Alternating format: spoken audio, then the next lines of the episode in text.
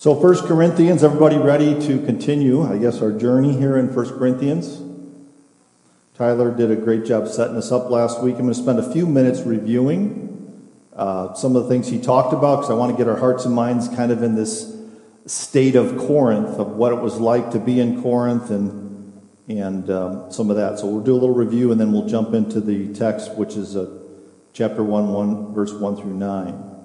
So, back to the maps. You know I love maps. So, as Tyler already shared with us, um, Paul established the church in Corinth in his, sec- his second journey, and that's this one here on the top. His second missionary journey is when he established the church in Corinth. And then his third missionary journey, which is this line, he actually wrote the letter we're going to be studying when he was in Ephesus in his third missionary journey. So that's a picture of Corinth right over here. And uh, let me just tell you a little bit about that again. Tyler did a good job. I just want to set it up a little bit. Continue with some, some more maps here. But this is a picture of that shaded area that is Greece. And Greece is divided into the northern part and the southern part. And it's connected by this four mile long isthmus. It's a hard thing to say. Isthmus, but it's right here. This piece attaches the northern part of Greece, which is all of this, to the southern part of Greece. And you see that Corinth is in the narrow of the isthmus. It's a very narrow part. And this, where, you know what they say about real estate? What are the three things you look for in real estate? Location, location, location. So Corinth was located in this place that just made it an incredibly prosperous city. Because any trade from the northern part of Greece had to go through Corinth. Any trade from the southern part of Greece had to go through Corinth. And that alone made it very prosperous, because Greece was a very prosperous nation. But in addition, what Tyler talked about, there were ships that were coming from Asia, and they needed to get over to Europe, which is over here. Down on them, you can't see it, but it's past there. And so instead of going around this, which was a very dangerous route, they wanted to go through here. And so what they did, uh, they actually developed a system of large rollers these ships would come up to one side of Corinth, and they'd put these ships on rollers and roll them across the narrow part of the isthmus in Corinth into the other bay, and then from there they'd go on to, to Europe, or the other way, coming back to Asia. So the point is, is that all this stuff going around made Corinth an incredibly wealthy nation because everybody was coming through there, and there was lots of trade and, and prosperity there. I mean, to give you an idea how prosperous it was, in, at that time there was only two major sporting events. How we long for that today. Just two events a year. And, and, you had to go there to see it. You couldn't watch it on TV, which was the, we all know the Olympian event, right? The Olympics, which we still celebrate. But the other one was this Isthmian Games, which were in Corinth. And so these were the two worldwide. It just shows you how, how prosperous they were. They had this, their own worldwide sporting event that competed with the Olympian Games in the day. So, um, as, as, also as uh, Tyler mentioned, uh, Corinth uh, was so prosperous and, and, rebellious that they were destroyed by Rome in 146 BC, but then rebuilt by Julius Caesar 100 years later. And it quickly became a very prosperous city again, again, because location, location, location. But also, what Tyler mentions, an important thing to kind of get in your heads here about Corinth is when it was reestablished by Julius Caesar, it was established as a Roman colony. They sent a group of Roman citizens down there to establish it as a colony of Rome. And that, in addition to where it was located, it became this great melting pot. It had Romans, it had Greeks, obviously, being in Greece, it had Jews, it had all kinds of different people coming in to live within Corinth. You got to kind of picture that, this big melting pot within, within the, the world at that time. Now, here's a picture. This is a map. If you actually go to Corinth, this is a map when you enter the ruins. This is just a picture of the main part of the city of what it looked like at the time of Paul. And it had amphitheaters, coliseums, big sporting arenas, bathhouses, all this. I mean, it was a, it was a very luxurious, very wealthy city. This is just the center of the city here that they show you on the map. What does Corinth look like today? Like this. It's nothing but ruins. And you go around and you can see where these different buildings were as you look at the map, and you can see the foundations, and you can see where different things were. This is a pretty cool place that you should all visit someday. This is where the Bema seat was for the governor of Corinth.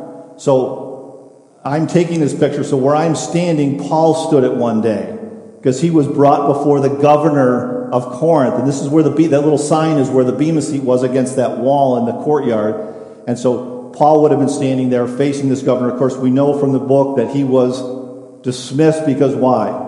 You're all reading ahead in Corinthians, First Corinthians with me, right?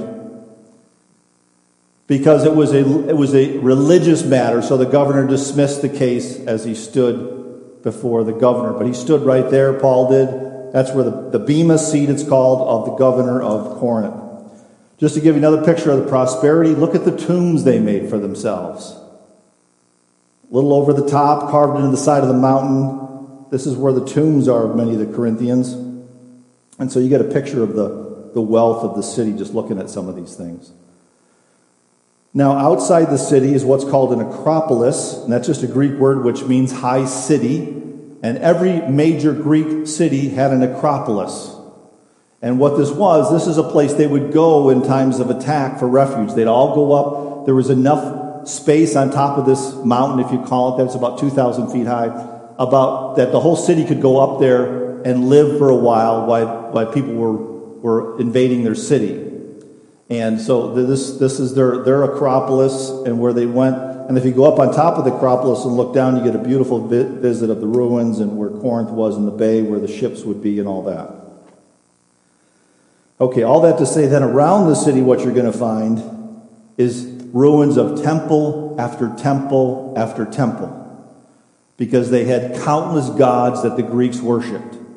And you can see there's still lots of ruins of these incredible temples because they had a God for everything. As you know from the book of Acts, Paul came to, to the northern part of Greece and he was on Mars Hill and he saw all these different temples built for these gods. And he says, then he found the one that was what? The unknown, unnamed God, unknown God. And he says, I know who that is. And he used that op- opportunity to share the gospel with the Greeks. Of course, they're brilliant philosophers, which we're going to be talking about in the weeks ahead. Uh, we're not open to hear the gospel for the most part. But you can see they have these incredible, uh, they have these incredible structures built to all their false gods. Now, the, the greatest temple of Corinth was the temple built to the goddess Aphrodite. Have you heard of her before? The, the goddess of the goddess of love, the goddess of love. And I wouldn't call it the goddess of love, but that's what they did. Of course, the devil's very deceptive. And this temple was so large that it housed 1,000 priestess, and you know what they were? They were prostitutes. They called them priestess, and then every evening they were up by, by the reason I showed you the Acropolis, a lot of these temples were built up in the hillside by the Acropolis, and every evening these 1,000 priestess, prostitutes, would come into the town and you can finish the rest of that thought, what they were doing there to raise money for their temple, right? And you can imagine, Corinth, with all its trade, had visitors from all over the world all the time as these ships were waiting to be transferred through and people coming in for trade. And so these prostitutes would come into town every night and uh, pl- uh, ply their trade to the, to the people there. So here's what I want you to, to picture in your minds right now is Corinth, and Tyler already set this up, but Corinth was an incredibly immoral town, city. About 250,000 residents, many, many visitors coming and going, but they were known for their, for their, their immorality. You know what, the only thing I could think of when I was kind of praying through this would be we would call Vegas what? Sin City. That's what the world thought of Corinth. In fact, if you were engaged in a sinful pattern, you know what people would say to you? You're acting like a Corinthian. That's how they would name you. That's how immoral that the people were. It was an incredibly sinful place with every sinful practice you could imagine. And I had to show you a picture of Mary and I at this to show you two things. I want to show you the size of this temple and show you there was a time where Mary and I were actually young. you get those two things from that picture. But look how big the structure is. They're massive. Okay, back to the to the map. So, you know, picture this, brothers and sisters. I love this scene now. I'm kind of setting this up for you. So Paul comes into this city, this incredibly sin-filled city. There's drunkenness and prostitution and orgies all this stuff going on. And you'd think, they're what? They're hopeless. I don't, I, I don't want to, I don't want to evangelize in this place. These people are too far gone. It's scary to be in that kind of a place full of that kind of behavior. Amen? But what did he probably recall? Where did Jesus spend his time? Jesus spent his time with tax collectors, prostitutes, and drunkards. And the religious leaders couldn't understand it. They couldn't stand it. Why aren't you, if you really are the Messiah, you would be with us. But Jesus said, I came here for the sick, not the well. I came for those that know they're in need of a Savior. They see their own sinfulness and depravity and are, are, are ready to repent. God has prepared their heart for that. You people are relying on your self righteousness. You don't think you need a Savior. So Paul realizes this and he goes, okay, well, this is where God's called me. This doesn't look pretty, but I'm all in. But I love the grace of God. Tyler touched on this too last week. The grace of God. I mean, I just, you got to picture Paul I mean, you got to picture the city, brothers and sisters, full of activity, the big marketplace, everybody's trading, money going on, all this stuff. It's a very busy city. Paul walks into there. There had to be some fear. He's a man like, like all of us are. But what does God do? Who does he run into? Thank you. Deanna's getting a couple of gold stars there. She's getting every question answered. But it's, uh, he ran into Aquila and Priscilla. God says, You know what? I called you, Paul. Don't worry. I got you. He runs into Aquila and Priscilla, and this is such a divine appointment. Of course, as Tyler mentioned, they were, uh, they, they were in Rome, but Rome was beginning to persecute Christians, so they left and they settled down in Corinth. And what do they do for a living? Tent makers. They already had a place for Paul to stay. They're mature Christians in Christ. They're tent makers like Paul. I mean, come on. Oh, that's just a coincidence? No, that's a God incident. Paul goes, Okay, God, I see your hand on this thing. You got this all set up. I not only have a place to stay, these people are tent makers. They already know the marketplace. I'm going to join them in their work, and they're going to help me in this ministry. Isn't that awesome? So that's what's going on there. And so Paul uh, begins his ministry. It says in, in, in, the book, and it says that he began in the synagogue, uh, which normally he didn't have a lot of success, but in this synagogue he did, because we see the head of the synagogue get saved, Crispus and then, you know, as a leader of a synagogue gets saved, surely many other Jews also got saved in that, uh, in that evangelistic event of the synagogue. Now, we also know that whenever uh, people were being saved, Greeks and Gentiles were being saved, right? And whenever salvation increased in one of these cities, what else increased? Persecution. Persecution grew. Whenever God's doing a mighty work in the church, there's always persecution that follows. And here's the two reasons why the persecution was growing in Corinth. One is, just like in Ephesus, as people were being saved, who was being hurt financially? You guys know the book of Ephesus. All the people selling false idols and the false gods, and all the people selling alcohol, all these people that ran the orgies, and guess what? The prostitution would start to go down. So all these people that were leading this immoral activity were beginning to get hurt in their pocketbook. So that was one reason persecution grew. But the second one we know ourselves. Whenever someone brings a bright light into a dark world, what happens? Darkness doesn't like the light. So these people, without even saying anything, just by refusing to engage in all these activities, people were being convicted of their own sins. As you'd pass your friend and they're, heading off to an orgy, you say, No, I don't do that anymore. I'm a new creation in Christ. I don't engage in that activity. And they were being convicted because God's laws are written on their hearts and they're seeing all this evangelism, change lives going on. So the persecution grew against the church. Now, I will say this too before we jump into the text. You're doing great. We got nothing else to do tonight, so we might as well just take our time and spend a few hours hearing the word this morning. So, the other part of it is I want you to picture this because we relate to this so well, especially in the Oasis, is these people that were being saved and we're going to be, Tyler and I are going to be preaching on this for the next number of weeks, but they, they were in new, there was no generational believers then, right? Everybody was a new convert. There was no Christian kids that grew up in Sunday school. This was a new work of God, so everybody was a new convert.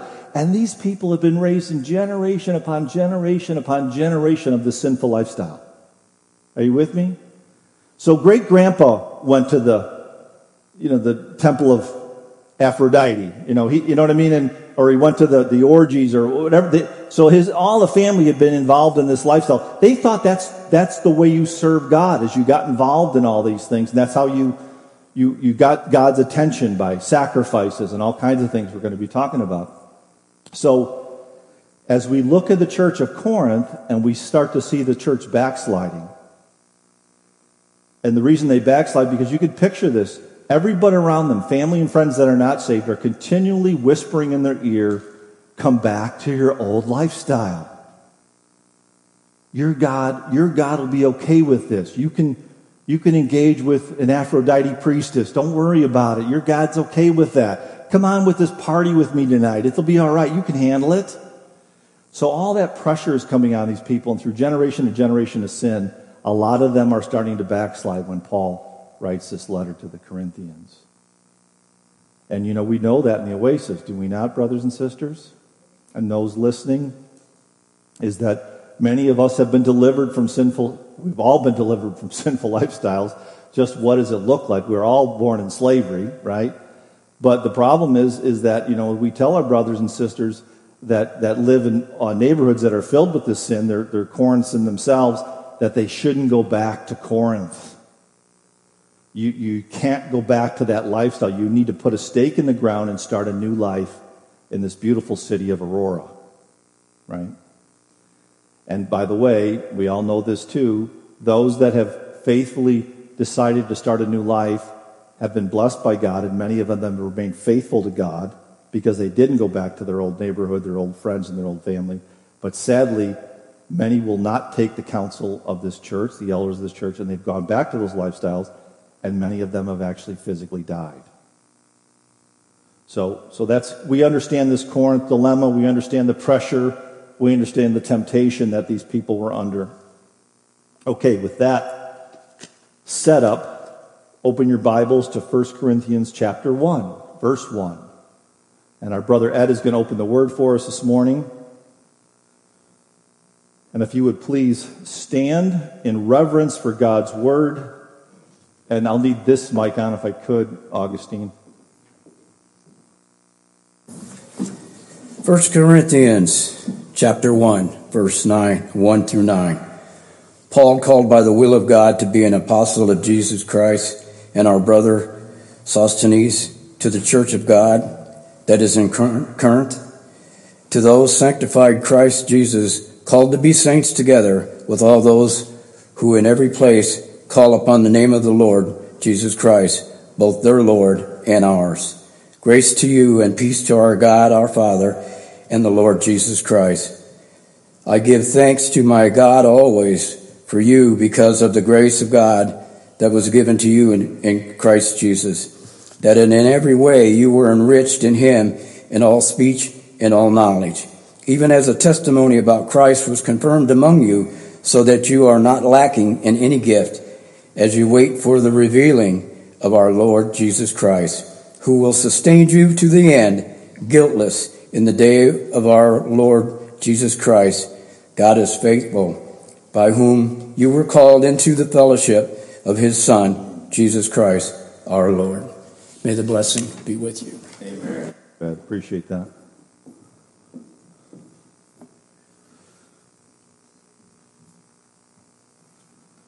By the way, Ed just turned 70 years old.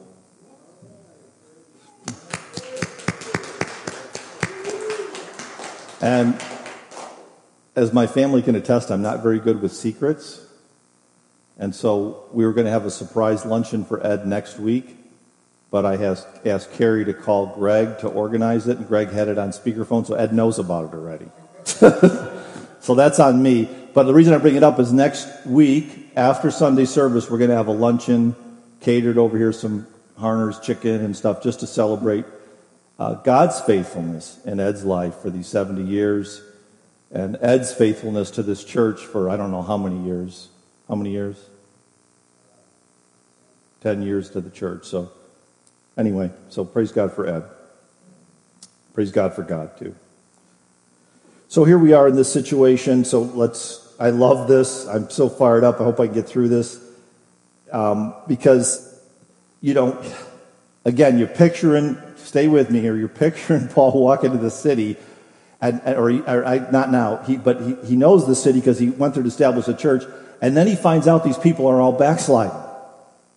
A lot of them are in the church. You got, you got someone in incest in the church and no one's saying anything. They're not handling the Lord's Supper anymore well. They're doing all, there's disunity. Some are following Paul, some are following Apollo, some are following Peter, and all this stuff's going on. You think the first thing he would do, he would just get in their kitchen about this.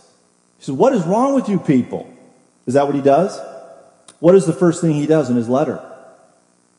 He reminds them of who they are. In love and gentleness, he tells them who they are. They have forgotten who they are in Christ Jesus. That's where he begins. And why is it so important that we're constantly reminded who we are in Christ Jesus?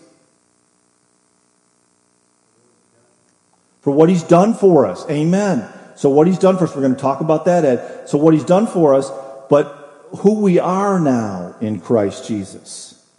The reason it's so important, brothers and sisters, is because who we know, who we believe we are will determine how we live our life. If I believe that I'm an alcoholic, I will live a life of an alcoholic. If I believe I was born a homosexual, I will live a life of a homosexual, or I'll be battling against that my whole life because down deep I believe that's my identity. So, so what you really believe you are will determine how you live out your life. And I shared this with the Bible study. I had an uncle. Uh, he was, he's raised in the Catholic Church, and he was a religious man, but he was never born again. And he struggled his whole life with alcohol and lost his job. He lost his wife, divorced him, lost his family. We all know the story. He lost everything. And then finally he got to AA, and then he became a, that became his new God. AA did. And if you ever talk to him, he says, I am a recovering alcoholic. And I would say, Uncle Bill, you're not a recovering, you can, you can surrender your life to Jesus and be born again and be set free from this. You're white knuckling it. Now all you do is smoke cigarettes and drink coffee all the time. And you're, and you're talking about your next meeting because his identity was still in his past of being an alcoholic. So Paul starts at this place. He says, I got to remind you who you are in Christ Jesus. That's where I start my letter to you. And we know 1 Corinthians, uh, 2 Corinthians 5.17, Therefore, if anyone is in Christ, he's a new creation has come, the old is gone, the new is here. And let me just say this, brothers, this is so important because this is really one of the major battles of every Christian's life is our identity. Because the world is constantly trying to tell us who we are.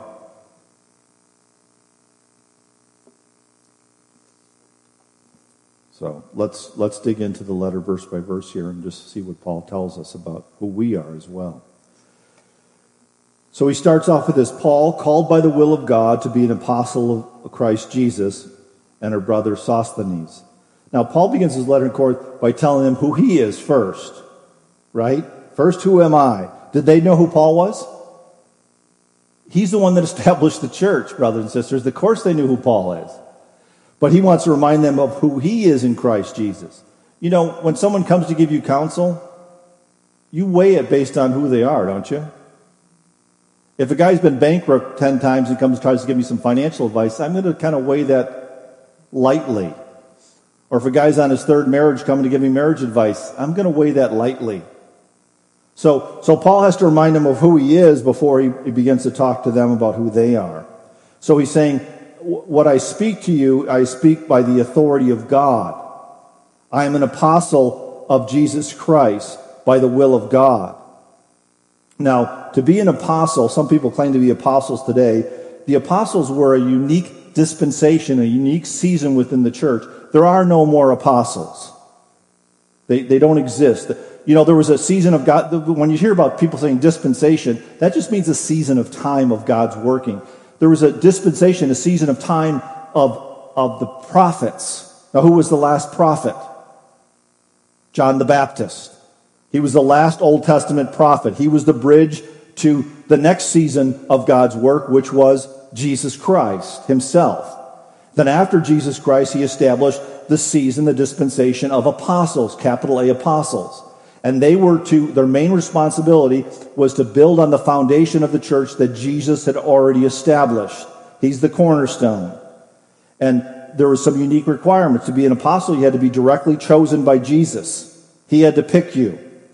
And say people say, well, when did he pick Paul? He picked Paul on the road to Damascus. He had to be directly instructed by Jesus Christ himself. Paul was instructed by Jesus. The third thing is you had to see the risen Lord. These are all things that determine whether you were truly an apostle or not. And the fourth thing was you were given miraculous powers by God in this season of apostleship within the church. Are you with me? So he says, That's who I am. I'm one of those guys. I'm one of the few apostles of Jesus Christ by the will of God to help establish this church. That's who's speaking to you. And by the way, the apostles were also responsible for speaking the word of God and recording lots of, most of the word of God himself, which is what we call the Bible, the New Testament. So that's who he was. He says, I want to make sure you know who I am and by what authority I speak to you. And I love, he, he mentions his dear brother Sosthenes. Now, he, that's a Greek name. He was probably someone the whole church in Corinth knew. He probably got saved on Paul's second missionary journey. And this guy was so sold out for Christ, he left everything and went with Paul to join him in his missionary work. So he mentions his name. He's probably the secretary recording these things because of Paul. But everybody knew him as somebody that was sold out for Christ. So that's who's with him. You liking this? This is good stuff. A lot of good stuff in here. So then he goes, I love this too. He then tells them, he reminds them of some humbling truths, brothers and sisters. Look at this. He says, To the church of God that is in Corinth. And why does he say that? He says that because the church in Corinth had gotten pretty prideful. And they thought it was their church. And people were not handling communion right. They were, and were, the rich were doing, having their own feasts at the Lord's Supper, and we're going to see all this stuff. So they'd gotten pretty high and mighty. He goes, Let me just tell you something. This is not your church. This is God's church. This oasis is not our church. This is God's church. So he says, Let me first remind you, this is that's not your church that you guys think you're leading. That's God's church. And then he says, Let me tell you specifically who I'm speaking to. I'm speaking to those, what does he say next? I'm speaking to those who are sanctified in Christ Jesus. And they're called to be saints. Do you see that? He said, Here's the truth, brothers and sisters. Not everybody that goes to church is a Christian. He said, So I'm specifically speaking to you in the church of Corinth that is born again, that are saints. By the way, anybody that's born again is a saint. We don't always live saintly lives, but that doesn't mean it. We're, we're set apart for God. That's what that means. We're saints set apart for God's work and God's calling on our life. So he says, I'm talking to the saints. I'm talking to those that are born again within the church. Whose church? God's church.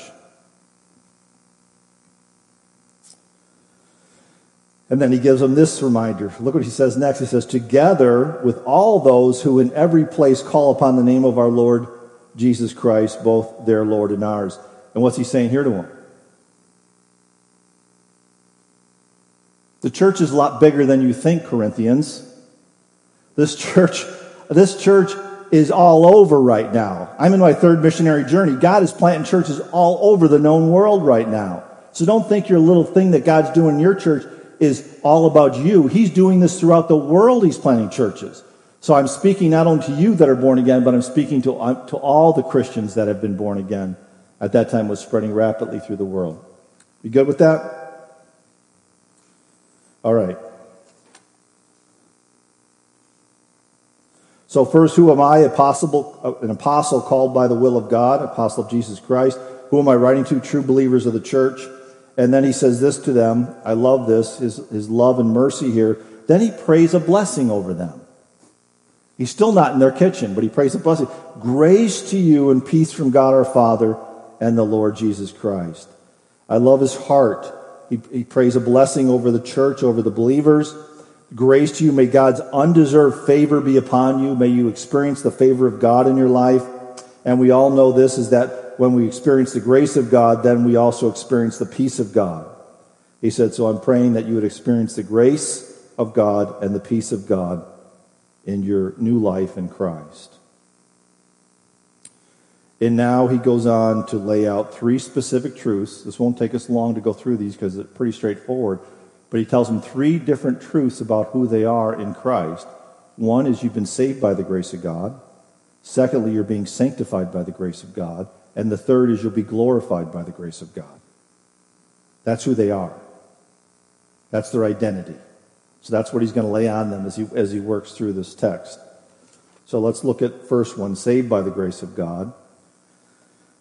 He says, I, I give thanks to my God always for you because of the grace of God that was, past tense, given you in Christ Jesus. Salvation. I love this about Paul too. He's always giving thanks to God for the people that he's saving. Isn't that awesome? Good to see you back, Todd, by the way. Didn't see you there. Morning. so, you think, how could I miss somebody in this small group? But I did so he, he's saying, you know, can you see, see this Paul traveling through all these, he's on his third missionary journey, and he's constantly praying thanksgiving to God for the miracle of salvation. He's seeing people being saved from every tribe in, in all these cities, and, and he's, he's overwhelmed. He's just thanking God. He knows it's not him. God is saving all these people and starting all these churches through the world, and he's just using Paul as a mouthpiece, and he thanks God for that truth. So he tells them, I thank God for you. I thank God that he saved you. I thank God that he chose you. I thank God that he adopted you and redeemed you and made you part of the, the family of God.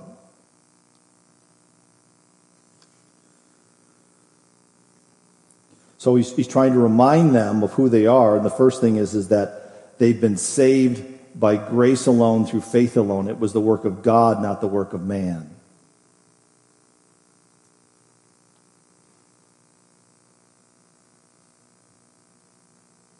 Let me just say that we, we can easily lose our own identity if we don't continually remember that truth that God saved us. God saved us. God gave us this new life. Then he goes on to the second truth of who they are they're being sanctified. It says that in every way you were enriched in him. Every way you were enriched in him. Do you see that? Every way means every way. So let me ask you this. I have in the bulletin, but how has God enriched your life in every way? If you're a born again believer, you should be able to clearly identify how he's enriched your life. What, I, have listed in the bulletin, what are five ways God has enriched your life physically? What are five ways God has enriched, enriched your life emotionally? What are five ways God has enriched your life relationally? And what are five ways God has enriched your life spiritually? Do you see all the ways God has enriched your life? How about physically? Can we talk about this for a couple minutes? Anybody else here a slave to their flesh before they were born again? Yeah, amen. We're, we're, the flesh cried and we answered, right? But after we're born again, he gave us controls. He gave us the, one of the fruits of the Spirit is self control. We can say no to things that the flesh cries for, right? We have, we have the power now to say no over our bodies. Our bodies are also what now? Temples. Temples. Doesn't that give you a different belief system about your body than you had before? How about your minds within the body? Come on, brothers and sisters. Do we have. the minds were controlled by the world and the ways of the world and the things of the world. We were just weeds blowing in the wind before we were saved. Now, all of a sudden, we have the ability, by the supernatural gift of God, to take in the Word of God and be transformed into the image of Jesus. I'm just scratching the surface. You should spend some time kind of meditating on all the ways that you've been enriched since you became saved. How about emotionally? Maybe you had an anger problem, or you had a problem being anxious, or you had a problem, whatever, you name it. But then now, since we've been born again, we've been enriched with this emotional stability, the, the ability to, to live in peace and joy. Amen? So we can, you know, we can, if you're born again 10 years ago, 20 years ago, you kind of forget all the enrichments that you've received from God at the moment of your salvation. So we, so physically, emotionally, intellectually, how about relationally? Well, I'll keep confessing up here, I guess, because I mean, relationally, life was about me. I didn't know how to love my wife. I didn't know how to love anybody else. And I certainly didn't know how to love my enemies. But now I can do all those things in Christ. Relationally, it changed. And of course, spiritually, we were what? We were born spiritually dead. And we were born alive. And we're continuing to grow. So, so he's telling them, you've been enriched in every way since you've been saved by the grace of God. Your lives have changed dramatically. That's who you are now. You're not that old person anymore. He didn't enrich you so you can continue to live in your sinful patterns. He's enriching you so that you can live the new life for Christ Jesus. That's what he's telling these Corinthians. Come on. You're not that old person anymore. You're a new creation. And that's why he's sanctifying you. And then he says this, I love this. He says, even as the testimony about Christ was confirmed among you. Do you see that? Has, has the testimony of Christ been confirmed among you, among us? I pray that every day the testimony of Christ is confirmed in you as you pray, as you open the Word, as you, as you see God active in your life. It's undeniable proof that God is real and that He's working in your life and He loves you and He's changing you. Amen? So it's true. But also among you, it's also true that the, the testimony of Christ is confirmed among us. Because I can walk in here some Sunday mornings not feeling that confirmed, but I'll run into a brother or sister who God is powerfully working in their life. And that is just as good of an encouragement to me as it is, in my own life when I see God working in your lives. So that's the idea of the body of Christ is the constant testimony of God working in our midst. And then he says, You're not lacking any spiritual gifts. Where do you think those came from? What do you think those are for? Why did I give you those gifts? Do you remember what this, your motivational gift is from our study on spiritual gifts? Do you remember even what they are? Hopefully, you remember what yours is, but there was encouragement, service, teaching, ex- exhortation, mercy. There's eight of them. So, leadership was another one, giving. So, here you see this church. He says he's given them all the gifts. All these gifts are active in the church of Corinth. They got all these things going on. He goes, Why do you think I gave those to you? I gave those to you to empower you to live the new life. And then lastly, he tells them, so he says, Who are you? You've been saved by the grace of God. You're not your own anymore. You're a child of God. You're, you're part of God's family. You're, you're being sanctified by the grace of God to make you into a stronger new creation in Christ. And third thing is, you will be glorified by the grace of God. He will finish the good work he began in you. Now, when, here's the thing: it's when you look at this, it's a past, it's a it's a present tense, but it's also it's a current reality. Are you with me on this? Why is that so? Because any promise God makes is real down. Can, it's it's a reality now for us because God said it's going to happen. Are you with me on that? And I'll show you the verse that he verifies that. So he says that as you wait for the revealing of our Lord Jesus Christ, what's he talking about? We sang about it today. The second coming of Christ as you wait for him to return. He's going to return, he's coming back. As you wait for it, he will sustain you to that time, to the end, to when he returns. So, in other words, as you're living in sin city of Corinth and you're fighting these battles, rest and trust in the fact that Christ is promising you that he will sustain you to the end. Just stay faithful, stay committed, stay obedient to the word, stay, stay faithful to the family of God, and he will finish the work all the way to the end of your life or until he returns. And I love this that we will be guiltless in the day of our Lord Jesus Christ. Isn't that good news? And we're guiltless because of all the good works we've done, right? No. Ralph's pulling my chain up here. Of course, we're not, we're not, not guilty because of what we've done. We're not guilty because of Christ, what he's done. He's saying Christ did it all. He finished the work on the cross. By trusting in what he did, we are declared not guilty in Christ Jesus. Right? Let's not mix up that theology. Are you looking forward to the glorification? Man, especially in these days. Glorified bodies, glorified emotions, glorified minds. Right? How about that? I'm looking forward to it. I'm starting to lose my mind a little bit, my memory. I'm thankful that I'm only using 10% of it. We're only using 10% of our capacity of our brains, and then we're using 100%. The ability to take in the Word of God. I want to learn some foreign languages. I don't know if we'll need to do that up there, but I'm just looking forward to all the things I can learn and study. I've got a mind that can take it in for eternity. I might study Italian for 10,000 years, and then I'll, because I'm a slow learner, and then I'll move on to another language. But we may have a heavenly language. I may not need that, but I'm hoping he, we can do some of those things. So then he says this. He says, God is faithful. So he says, you, have been, you've been saved by grace. You've become children of God. Put that on. That's who you are now. You're not a citizen of the world. You're a citizen of heaven. You've been sanctified by the grace of God, and you're being sanctified, growing up in your faith, and called to be his ambassador, ministers of reconciliation. And he says, God is promising you'll be glorified by the grace of God. And what does he say? He says, and God is faithful, by whom you were called into the fellowship of his Son, Jesus Christ our Lord. God is faithful. God is faithful, which is proven by the sending of his Son. God is faithful, which is proven by his grace and salvation. God is faithful, which is proven by his grace and sanctification. So why would you not trust that God will be faithful in his promise that you will be glorified?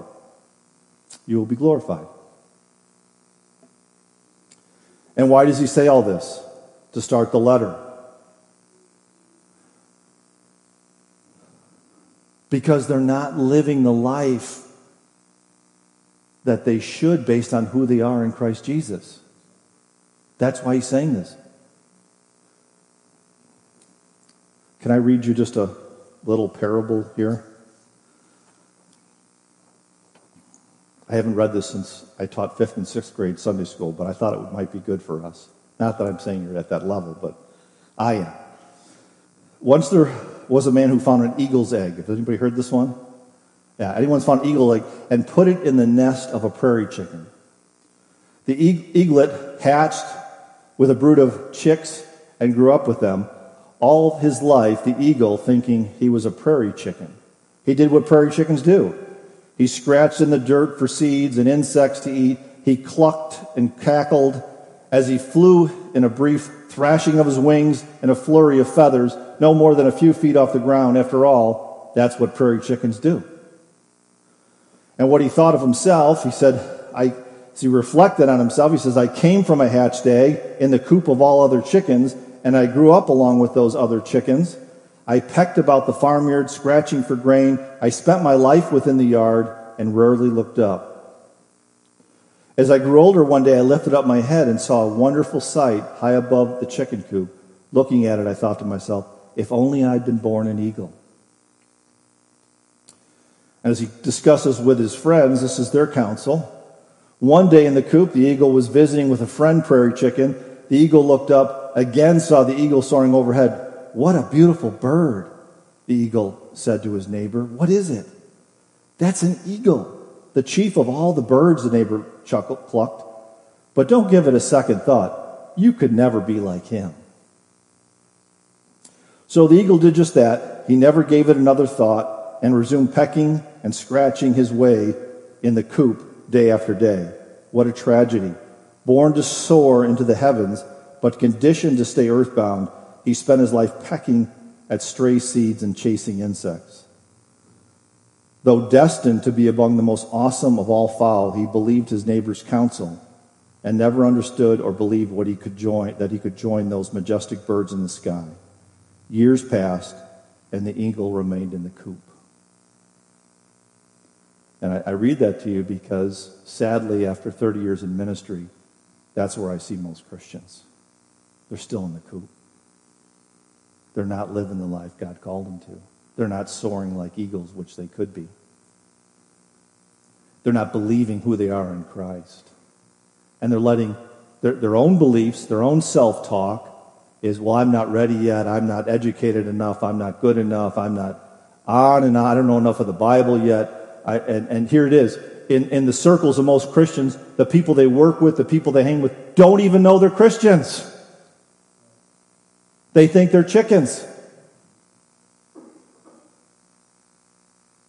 And, and God is saying, No, I, I didn't choose you from the pit of hell and save you and adopt you and redeem you and sanctify you and one day glorified you for you to live like a chicken.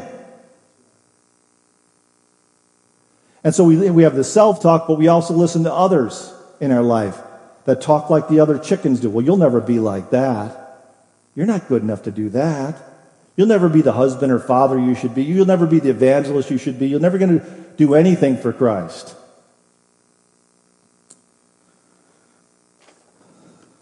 Let me show you one more scripture. You're doing so good here. I just this kind of sums up the whole sermon which Paul gives in, in Romans 12, 1 and 2. And so, dear brothers and sisters, I plead with you to give your bodies to God because of what? All he's done for you. All he's done for you should be the motivation for us to become. This is the NLT, it's just an easier way of reading this. Let them be a living and holy sacrifice, the kind he will find acceptable. This is truly the way to worship him. Don't copy the behavior and customs of this world. Don't, but I'm see, of the world, but let God transform you into a new person by changing the way you think. Then you will learn to know God's will for you, which is good and pleasing and perfect. Basically, stop being a chicken and start being an eagle. Start being the child of God that He wants you to be. Amen. Okay, we're going to take communion now. And um, here's what I'd like you to do is just take a few minutes and pray about these truths. Where are you at in this process? And um, reflect on that. And here's, here's the deal I don't care where you are as you self reflect and self examine. When you come up, make, it, make a stronger, more determined commitment to God that you're going to be the Christian that God wants you to be.